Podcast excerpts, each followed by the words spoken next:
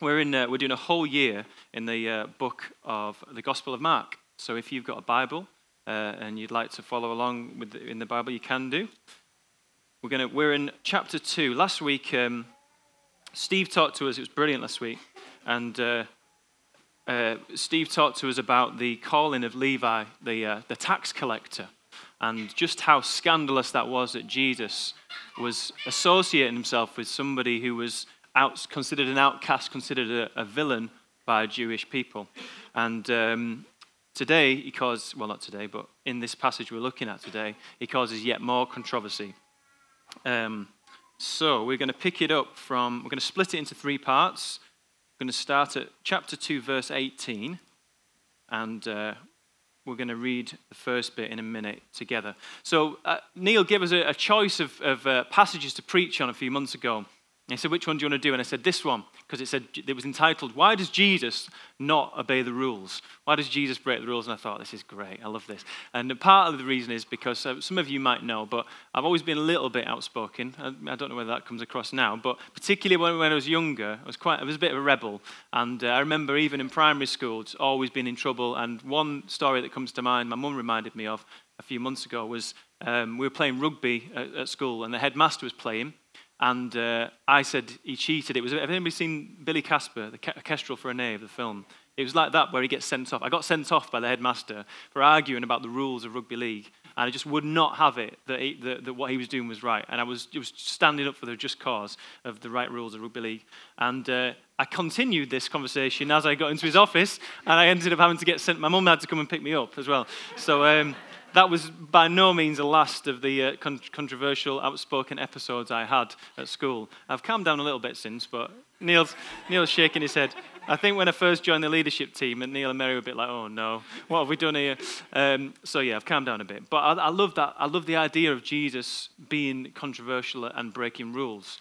Um, I also love the fact that Jesus defies everyone's expectations. People expect him to be this sort of, um, you know, devout, good guy, uh, religious man, and he defies people's uh, preconceived ideas about what religious, devout religious lifestyle looks like. And I think this is partly, obviously, this is partly what got him into so much trouble. Um, but it's also one of the reasons why a lot of people are still intrigued about Christianity.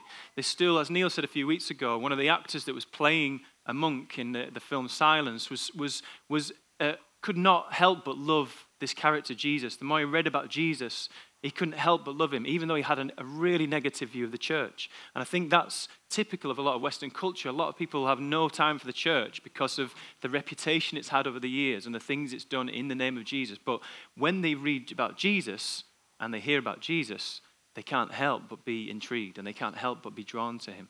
And that's, I hope that's what we're going to get out of today's, uh, this short period today, that we'd be more enamored, with the person of Jesus. I hope I can do a bit of that for you this morning. Now, scholars tell us that there are about 600, there are 613 commandments in the Torah, in the Old Testament books of the law. 613. 248 of them were positive, so do this, and 365 of them were do nots, so don't do this. So that's a lot of rules. Now, by the time of Jesus came along, I believe, I've been told, that Jewish teachers of the law added another 300 on top of the, the, the, things that were already rules in the Old Testament. So they brought 300 extra laws, traditions, or, or rules that were not contained in the Old Testament books of the law. That's nearly a thousand rules to live by. And that's not even including the laws of the land, that's just the Jewish religious laws. So a thousand rules. Now, if, if you think about why did they do that? Why did, the, why did Jewish teachers bring in extra laws? Well, what they were, they were so, it wasn't necessarily just to, uh, some people get a bad give Pharisees a bad press. They sort of think, or maybe they were just there to try and control people and make life hard for people. And perhaps there were some people like that. But actually, more I think was more common was that they actually just wanted to honor God. They didn't want to break any of the Old Testament laws because they, they loved God and they wanted to make sure that they were following God's law. They wanted to honor him. So rather than just saying, well, here's the 613 laws, as if that wasn't enough, they thought, well, to even safeguard people from getting even close to breaking the law, let's make some even harsher laws that are even harder to, to break. So think about it. I was thinking about an analogy this morning. Think about the speed limit. It's 70 miles per hour, isn't it, on, on motorways? Now, most people know that you're not going to get done by the cops. Uh, uh, cops, that's American, isn't it? But they are. Police, cops. Uh, there's other words for them.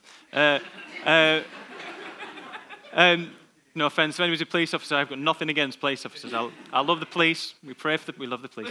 Uh, uh, we know that you're not going to get you're not going to get done unless you go over 75. So most people will say, "What can I get away with?" So I'll go if I can go 75, even though I know the speed limit's 70. So it's a bit like saying, well, the Pharisees were saying, well, let's make the law 65 so that we know that people will still go, will push and see how far they can go. But essentially, we want them to go 70 and no further, so let's make it 65. And then they're never going to get past 70 because they know that they would, you know, unless they're uh, exceptionally uh, scandalous and don't mind getting, you know, dicing with, with, a, with a running with the cops. So I think that's what they were doing. They were saying, so one of the, the, the laws they said was, they said, well, if, if business is out of bounds on a Sabbath, let's say money is completely out of bounds, so you can't use money on the Sabbath, then nobody's got any, any danger of breaking that law because if we get rid of money, then nobody's going to do any business. The other one was that, for example, if women, the, the, the temptation for men to sexually harass women, so the Pharisees and the teachers of the law brought in an extra one that said, We forbid any man to be alone with a woman who, to whom he's not directly related. So if you weren't with somebody, if you were with anybody who wasn't your relation, then you could be accused of, of potentially breaking the law. So it was a safe, an extra safeguard. Uh, whatever you think about that, I think that was the intention of it. So when Jesus comes and breaks the law, he's not breaking the Old Testament law. I used to think Jesus was somebody who was just scandalous. He didn't care about Jewish tradition. That's not the case at all. We, we've every reason to believe that Jesus was a devout Jewish man who, who obeyed the Old Testament laws and followed it religiously. Um, what he didn't have time for were these extra traditions, these extra laws, these extra, extra rules that were brought in. And these are the things that we're going to look at today. These are things that he's, he's, broke, he's breaking today in these passages. So let's read from chapter 2, verse 18 to 22. We're going to split it up. Jesus is questioned about fasting. Now, John's disciples and the Pharisees were fasting. Some people came and asked Jesus, How is it that John's disciples and the disciples of the Pharisees are fasting, but yours are not? Jesus answered, How can the guests of the bridegroom fast while he's with them? They can't, so as long as, he, so as, long as they have him with him. But the time will come when the bridegroom will be taken away from them, and on that day they'll fast. No one sews a patch of unshrunk cloth on an old garment. If he does, the new piece will pull away from the old, making the tear worse. And no one pours new wine into old wineskins. If he does, the wine will burst the skins, and both the wine and the wineskins will be ruined. No, he pours new wine into new wineskins. Now, interesting, um, there was actually only one day to for which the Old Testament required people to, to fast, and that was the Day of Atonement. Um, and uh, you can be sure that Jesus and his disciples followed that. However, fasting had become a real regular discipline in, in the life of devout Jews, so they do it more often than that. And for many, it had become, you know, one, two, three times a week. Um, but Jesus' disciples are not doing that. So he's not saying, Jesus is not saying, oh, fasting's not important and there's no value in it. Clearly, there is value in self discipline. And uh, in, some people use that fasting as a way to, to sort of focus their minds on prayer and on God. So Jesus is not saying fasting's not important. But what, what, because, and, and we know this as well from in Matthew's gospel. Matthew writes and says, Jesus says to his disciples, This is how you should fast. So he's, he gives them instructions as what they should do and how they should fast. So he's, he is, the implication is Jesus expected his disciples to fast. But at this time, for whatever reason, I'm not sure the reason why, there may be some scholars who know, we don't know why Jesus' disciples are not fasting, but John's certainly are, and so are the Pharisees. So this is the question. So some people, it says, came to ask Jesus, why are you not fasting? And why do your disciples not, not why do your disciples not fast? Presumably these people were Jews, but they can't have been Pharisees or disciples of John. So uh, I one of the things I find it fascinating about Jesus was that he hardly ever answered questions directly, did he? So if you've, if you've read any of the Bible, often when people question him, he hardly ever gives you a straight answer, which must have been really frustrating. That, I'd be really annoyed with him if he was, if he was the person I questioned because he just want a straight answer. Now, maybe it's because he knew that stories and parables and imagery were, were much easier for people to remember. So I remember pictures much better than I do dialogue. And I think probably most people are like that. But maybe it's also that Jesus seems to be able to discern when people are asking a question out of, um, you know, gener- uh, general uh, generosity, uh, generosity in, what's the word?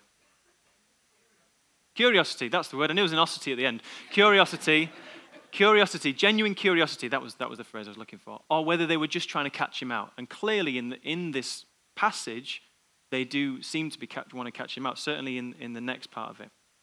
So, he breaks traditions and cultural norms. He doesn't fast like the others. Now, his response was three analogies, which is quite strange, really. The first one seems to make, make sense, but the other two are a little bit more abstract. The first one, he starts talking about a wedding. Um, and he's basically saying, he compares himself to a bridegroom and, and bridegroom's friends. Jesus is saying that now, while Jesus is with them, now is a time for celebration. Like a wedding day, you don't go and start mourning on a wedding day because a wedding day is a time for celebration. And Jesus is saying, I'm the bridegroom and I'm with you. Now is a time to enjoy yourself and to, to, to revel in the fact that, that I'm with you. Um, it'll soon be over. It's also the first time in Mark's gospel anyway, that Jesus alludes to his own death because he says, Soon I won't be with you, I'll be taken from you. But nobody seems to pick up on it, certainly not in the account that Mark writes. Nobody seems to pick up on that. Um, so rather than being stony faced and pious, which is what a lot of the others did when they fasted, they put, they put ashes on their head and they wore sackcloth, so they wore really terrible clothes and looked very bad fashion sense. Um, and they basically made it obvious that they were fasting to other people. Jesus saying, rather than doing that, just be normal, be joyous, I'm with you. Um, now, he was really hard for people to work out, wasn't he? Um, and people didn't, because he didn't seem so black and white, it didn't seem, it's always a lot easier when rules are very, very rigid because you, it's very easy to live your life that way. Jesus never seemed so black and white. And um, John's emphasis was easy because he, was, he came and preached in the wilderness and said, The wrath of God is near, so repent. That's an easy message, isn't it? And when you see pe- people preaching on the streets and saying that, it's, e- it's an easy message to understand. We might not like it, but we understand it. God's going to be angry with you, so turn away, turn, turn away from your sins and follow him. John, that was kind of John's message. The Pharisees' message just seemed to be constantly make sure you're pure, make sure you follow the law. Uh, and how do we do that? Well, let's, we live an ascetic life. So we, we basically we, we treat ourselves with real strict discipline and we find it, we, we fast and we, we follow religious rules to the, to the, to the nth degree. Um, Jesus was, was much different. And uh, he also refers to himself as a bridegroom, which, if anybody, these guys would have known the imagery in the Old Testament. The Old Testament imagery, God is, is, uh, is referred to by some of the prophets as the bridegroom or a husband of the bride, and the church or the, God's people as being the, the bride. And so Jesus, by using this, this metaphor of the bridegroom, is, a, is basically saying, I am, I am God. I am with you like, like, a, like a husband is with his bride as we heard a few weeks ago, it was, would have been scandalous to people who were Jews at the time. When Jesus claimed to forgive sins, that was when the guy was, the, the friends lowered their mate through the roof and he said, Which is easier to take your mat or for me to say your sins are forgiven? He was saying, I can forgive sins, which was, no, there's no reason, there's no, no wonder why people hated him because that he, were equating, he was equating himself with God.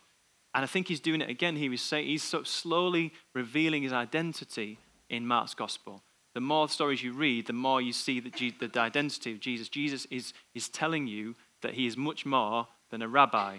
He's much more than a prophet. He is God in the flesh. He is the husband of the bride, the church. Now, that's the first analogy. The other two, I think, are saying the same things. So you've got an, an old garment that's wearing away that needs a new patch on it, and old wineskins and new wineskins. Essentially, they're making the same point, I think. Um, they do seem a bit a bit abstract. But what he's saying is a patching up of the old religion is not going to be enough anymore. He's coming to bring something completely new. He's bringing a new kingdom. He's bringing a, a new uh, motive, a new attitude to religious worship and to, to life itself. Um, essentially, I think that's what he, he's saying. Don't just try and patch up the old religion with bits of new interpretations of the laws and you know just get yourself a little bit right and make sure you follow the rules a bit better and jesus is saying i've come to bring you a completely new way of seeing things. And that's that's what the analogies are about i think. Is that true neil? Yep neil's saying yes. That's good. If neil's nodding that's good. We were saying last night if neil starts doing this and wiping his eyes i know it's bad. Ride that pony. Thank you very much. Last night, I was also I was also saying to Bev and Frank and Morag last night that in some places in, in the preaching world, if you're doing well, they shout, "Ride that pony!" in the congregation. So you could do that if you want. And if it's not, if you're not doing well, they say, "Help him, Jesus." but with Neil, what Neil does is this. so I know, I know, I've picked up the signs. All right, so this was absolutely groundbreaking, wasn't it? Absolutely mind blowing for people. They couldn't believe he was coming out with the things that he was coming out with, and there's no wonder that it caused such a stir. Um, he, he, shook things up completely. So that's the first thing. He, he breaks this sort of tradition of, of regular fasting for somebody who's a rabbi with his disciples. Then the second thing he does is he breaks um, two Sabbath laws. The first one is picking grain on the Sabbath. So we're going to read from chapter 2, so picking it up where we left off, chapter 2 again, verse 23 onwards this time, entitled Lord of the Sabbath. One Sabbath, Jesus was going through the cornfields, and as his disciples walked along, they began to pick some ears of corn. The Pharisees said to him, Look, why are they doing what's unlawful on the Sabbath? He answered, Have you never read what David did when he and his companions were hungry and in need? In the days of Abiathar, the high priest, he, uh, he entered the house of God and ate consecrated bread, which is lawful only for priests to eat. And he gave some to his companions. Then he said to them, The Sabbath was made for man, not man for the Sabbath. So the Son of Man is Lord even of the Sabbath. So keeping the Sabbath holy was one of the most important things that, that, that Jewish folk could do. It was the first commandment of the Ten Commandments that came with a promise attached to it. If you do this, then this will happen. Um, the problem in the scriptures was that it was no, there wasn't really that much clear guidelines as how to keep it holy. All it was was just rest and do no work. But he was like, well, what does that actually mean? So again, this is another reason why the Pharisees brought in new uh, re- sort of traditions and rules to try and help people to understand what that even means. What does it mean to do no work? Does it just mean don't go into work, or does it mean you can't do anything at home? So some of you will have grown up maybe even in in in households where you weren't even allowed to play games or watch TV or do certain things because it was seen as work. Okay, so it was they were bringing in these these extra uh, rules really to try and help people to to not break the commandment. Again, how does Jesus respond? With a story. This time it's about King David. Um, and he says about, you know, King David ate, ate, ate, bread that really, religiously, only religious folks, only the priests could eat. But they were really hungry and he ate it. Why is he using this, this analogy or this, story, this story from the Old Testament? I think he's doing more than just saying, well, David brought the rules, so I think I can. I mean, that's, that's the sort of rationale I get at college with my students. Like, well, such as Dave said your, your lesson wasn't on, so I didn't do it, or I didn't go to it, or, you know, well, Steve hasn't handed the assignment in, so I'm not going to hand it in on time either. You know, it's that sort of, I don't think Jesus was doing that. I don't think he was saying, well, he brought the rules, so why can't I? I think what he's saying is, he knew exactly why he was mentioning King David. He's saying that he's making another bold claim, isn't he? He's saying King David was the most revered king in, your, in, in the Jewish nation's history if he can do it, how much more the Son of God? He's basically saying, I'm greater than King David. And that's what he's saying, or at least he's equaling himself to King David at this point, which obviously would have, again, would have been absolutely scandalous to them. King David is this revered figure in their history. How can Jesus claim to be able to do the things he did? Um, he knew exactly what he was doing. And then he ends with this even more scandalous claim that he is the Lord of the Sabbath. Now we know that Son of Man can just mean person, but in this, in, certainly in my Bible, I don't know whether this is right, but in my Bible, it's Son of Man is capitalized to, to, to suggest Jesus is saying, I am the Son of Man. It's a, a, phrase that he used about himself. I'm Lord of the Sabbath.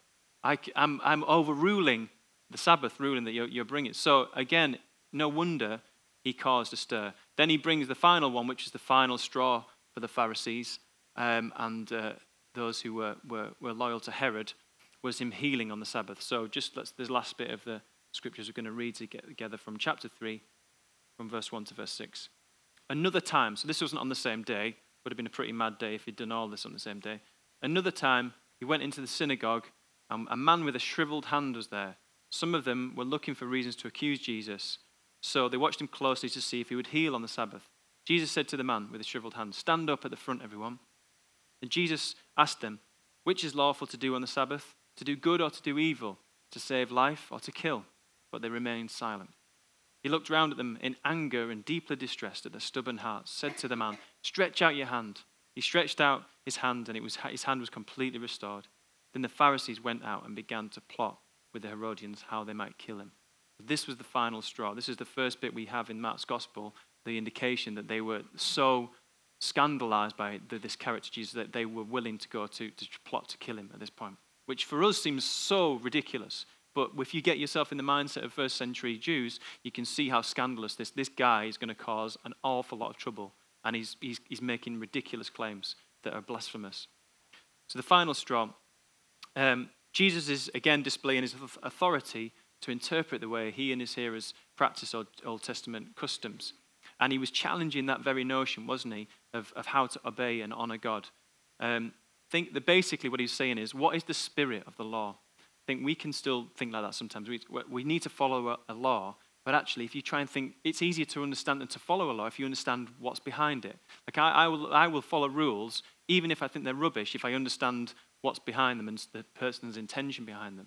The Pharisees didn't seem to, to, to, to be bothered about that. They just saying, you just need to follow the laws. Jesus saying, what is the spirit of the law? Of course, we don't want to do work on the Sabbath because we want to, we want to honor it. The Sabbath was a gift for people to say, you don't need to work seven days a week, and you shouldn't expect everybody else to work seven days a week. Do you remember when you were slaves in Egypt? Pharaoh made you work seven days. I'm not expecting you to do that. It's a gift for you. It's, it's a reminder of just how good God is to you and how precious you are as his people, and how much, therefore, you should extend that to other people. So it was a gift. But if somebody's uh, needs healing on the Sabbath, or your donkey falls down a well, or something needs doing, God doesn't expect you just to say, Well, sorry, but this is the Sabbath. I can't possibly help you. The spirit of the law is it's a gift to you. Of course, you're going to do good things on the Sabbath. It's not restri- meant to be restrictive, it's meant to be a gift. And so the spirit of the law, they couldn't understand, the, they weren't getting behind the spirit of the law. Jesus got right to the heart of it. And as we know, God doesn't care about what you do. He, well, he does care about what you do, but he's more, he's, he's more concerned about your attitude and your heart, isn't he? If you do, if you do the wrong thing but, but with the right intentions, God would like that more than doing the right thing with the wrong intentions. So that's, that's always, I think that's what we see with Jesus, is that he looks for your heart. And he exposed the hard-heartedness of people of the time who thought they were religious and doing all the right things, but actually their hearts were so far away from God, even though they wanted to honor him. So Jesus does all these things. He picks corn on the Sabbath, he heals somebody on the Sabbath, and he doesn't, he refuses to follow the strict fasting traditions of the Pharisees. Um, as I said, an interesting story. I had a conversation with a friend of mine who was a Muslim and became a Christian.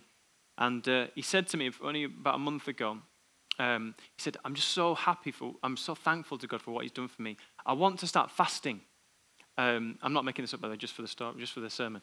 He said, I want to start fasting. He said, but what would God ha- be happy with? What do you think I should do? How often should I do it? How many times a week? How many hours? And, and obviously, my, my answer was, it's up to you because God's, God is happy with you already. God is, is, is happy that you're grateful. You don't have to fast at all if you don't want to. But if you want to, that's brilliant. That's a good, that's a, that's a, a self discipline, and it's a way that you can, you, can, um, you can maybe use that time to focus on prayer or whatever you want to do with that time. It's, it's, it's got value, but you don't have to do it. And I even shared with him the fact that I've been fasting for a number of years, and it got to Chris, Christmas, and I was finding myself just getting more and more annoyed at work. And on the days when I'm fasting, that my patience is getting thin. I'm getting to the stage where, you know, I'm hungry as well as tired and annoyed. And I find that it's, it's been a massive challenge for me this year at college, fasting on these two days. I've been doing it. For, and I thought, you know what? Let's just enjoy some food at Christmas like most people do. I had a great time, loved, loved food. And when I went back in January, and you know, it was depressing, that, that Black Monday on January the 9th, um, I thought, I'm not going to fast today. I'm just going to just going to eat normally. And I've I've kept that going. And I thought, you know, what? I'm going to stop fasting for a bit because I've I start to feel guilty that I might I'm not doing it. And I'm starting to think, why am I doing it anyway? I'm not doing. God's not happy with me. More happy when I'm doing it than He is when I'm not doing it. So if my intention's not right and my heart's not right, don't do it. Just leave it for a bit. I'm not saying I'm not going to go back to it because there's definitely some value in it. But but the spirit of what I'm doing needs to be right. Otherwise, it's, it's just an empty ritual that has no, cuts no cloth with God. So, what does this all, what does this mean? Is Jesus saying, like a lot of some Christians will say, well, this means Jesus is, is breaking all the Old Testament laws? No, he's not doing that. And even in Matthew's gospel, he's saying, Don't think I've come to abolish the law and the prophets. I've, I've not come to abolish them, I've come to fulfill them. He, what he is doing is he's, he's breaking unnecessary man made rules. He's challenging the religious class that would say, here's some extra stuff we're going to pile on top of you and make your, hard, your life harder because we think you should do it. And if you don't do it, we're going to make you feel guilty about it. And Jesus is completely challenging that. And I think over the centuries, I was thinking about how does this affect our lives and think about the sort of unspoken religious or non-religious really norms that, that people expect of you, things that are said, that are kind of unwritten rules. One of the things in my workplace is thing, people say use this phrase, you've got to play the game, as if work is some kind of game that you've got to play. And obviously, or, you know, just, just, we just do this and you tick a box. And it doesn't really matter if, you know, I know it's not strictly true, but, but you know, it's figures and it's targets. And if you do this, it'll get somebody else off your back. And I just started thinking about how that's an unwritten, accepted norm, isn't it? And that's something I think I should be challenging wherever I can. And I just thought of other, other things. I mean, at Christmas, somebody, we started talking, at, at least two houses we went to, we ended up talking about politics and religion. And at the end, one, in one place, one of my family members said, Anyway, we shouldn't be talking about politics and religion at a dinner table. And I just thought, what a ridiculous, I've always thought it's such a ridiculous rule that. It's just like, what's the, they're some of the most important things we should be talking about. Exactly, surely this is the time to talk about it. Um, anyway, that's just me, maybe. Um, so, and I started thinking about, you know, what are, the, what are the cultural norms or rules you might break? And Where are, the, where are the things that you might need to challenge? We don't go out just to break laws, just to be renegades and anarchists, but are the things that you, you're, uh, you know, that you, we're, you're, you're obeying because you think, oh, people will be pleased with me if I do that? What is it that you're doing? Maybe even in, in church life. Are there things that we do at church or in your own private devotions where you think, if I just do that, God will be happier with me, or I'll feel a bit better about my relationship with God? Because God's not interested in that, is He? He's not interested in sacrifices, he says. He, he looks at your heart. Um, and I was thinking about, about all the different ways that the different types of uh, Christian groups have been known and how they've tried to, to, to follow laws and stuff. And obviously, Jesus, starting with Jesus, he was known, as Steve said last week, he had a, a reputation that was not, not, not necessarily fair. He was known as a glutton, as a liberal, law breaking Jew, as a blasphemer, um, as a, somebody who fraternized with people they shouldn't do. Uh, John's disciples were known as being, you know, having harsh discipline, living lives of solitude. He was out in the desert quite a bit, and he ate a pretty minging diet. Um, the Pharisees and disciples, as we've seen already, they, they were known as their strict observance and often judgmental. And I was thinking about other groups of, of, through history, monastic groups who took vows of poverty and chastity and solitude. That's how they were known. That's how they wanted to, to observe their, their, their religious worship in their lives. Uh, then I got into just doing a bit of research, got into the Puritans who thought the reformers didn't go far enough. They've, they've not got rid of all the nonsense in, in the church enough. We need to go further. And so they often denounced the denominations for, for their religious practice and their lifestyles. And they had strict rules about what was acceptable to do and inter- entertainment and stuff. And then got onto the Amish in America. Obviously, very, very different group of people, but very simple living and resisted a lot of Western, Western sort of norms and culture. Um, and then I just thought, well, how would we want to be known? How would us as a church, if somebody looked at us as a church and, and make, we're making sweeping generalizations about these groups of people, I am, how would they want to, how would you want to be known? And how would you as an individual want to be known? Sometimes as Christians, I think it's just the last bit, really. Sometimes we're often um, known more for what we stand against than what we stand for. I wonder if Jesus, if he was use, if he was here today and he used Facebook, I don't know whether he would abstain from Facebook or whether he'd be like on it every day. But if he was on it, I wonder if he'd be. I'd like to think he wouldn't be the guy that's ranting about all the things that are wrong in the world and all the things that, we should be doing about it. I'd like to think that he would be somebody who's posting those those words of truth and hope, those encouraging messages, those thankful, grati- you know, uh, messages of gratitude maybe pictures of things that are beautiful and stuff that is creative. And I'd like to think that Jesus is that guy, not the guy that's, that's ranting about what's wrong. And obviously, in, in America, some of Christian evangelicalism has got an exceptionally bad name, and for right reasons, because they do stuff like this. You know, they, they go and they hold placards saying that, you know, AIDS is a, is a result, is, a, is God's punishment on, on homosexuality, and all that sort of nonsense that, that basically everybody says, oh, well, that, if that's Christianity, then I don't want any part of it. And I, do you know what? If I was not a Christian and I looked at that, I'd, I'd say exactly the same thing. The thing is, that's not Christianity. That's just a, a certain way that a particular group of people choose to practice it and choose to communicate it. How do we want to be known? I think just to, I, would like to be known by somebody say, he, he's a bit more like Jesus. He's got Christ likeness. That's how I'd like to be known. Much more above above and beyond the strictness of my practices and opinions. And we're not saying that there isn't times for standing up and saying this is unjust and this needs to be sorted. It's not it, I'm not saying we should just go and have free morals and just do whatever we want. We're not saying that at all. But how do you want to be known? And um, I'd like to think that we'd, want, we'd be known as somebody who, who models this, the beauty and the character of Jesus rather than being some people that just hold on to really strict religious customs and rituals. Uh, so that's basically that's basically it for today. That's my, that's my uh, offering this morning. Wonder if the, uh, the band would like to come back.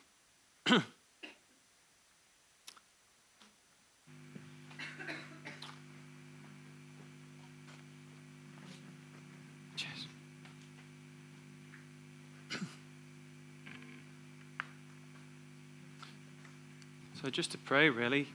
Um, and hopefully, that's given you a bit of food for thought, maybe something to think about. Maybe there's something in there for this week. And if it hasn't, then it's only been half an hour out of your life, it? Don't.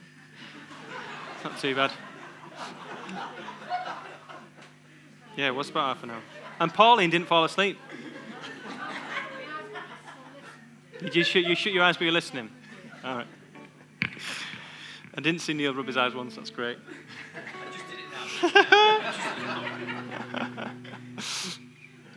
Lord, we thank you for just um, your word again that reminds us of who Jesus is. And when we see Jesus, we see God. Lord, we thank you that you did you didn't come just to break rules and just to just to cause trouble, but you did come to challenge the status quo, and you did come to uh, bring a whole newness of life and a whole different attitude, a different uh, perspective to what it means to live a, a truly godly life, but a truly centered life as well in the midst of, of uh, ungodliness. Lord, whatever that means for us as individuals, we pray for your, your inspiration and, and your spirit that would shine a light into our, into our hearts, or where we've become hard hearted, where we've, become religious, where we've become uh, arrogant, or even the opposite, where we've become apathetic because we think, oh, it doesn't really matter because God will be all right with me, whatever. Lord, we pray for your forgiveness and we ask for we ask that you would challenge us again. But we know that the challenge of Jesus was a, a gentle, gracious challenge, and we we know that we don't always get it right, but we know that your grace is sufficient. We know that you will take us take us back under your wing again. You are the bridegroom. You are the husband of the church. And one day you will come back for your bride and we'll be together. We long for that day. We look forward to that day. Pray, Lord, for that we would be as a church would be known as a place of grace, a place of healing, not a place of judgment.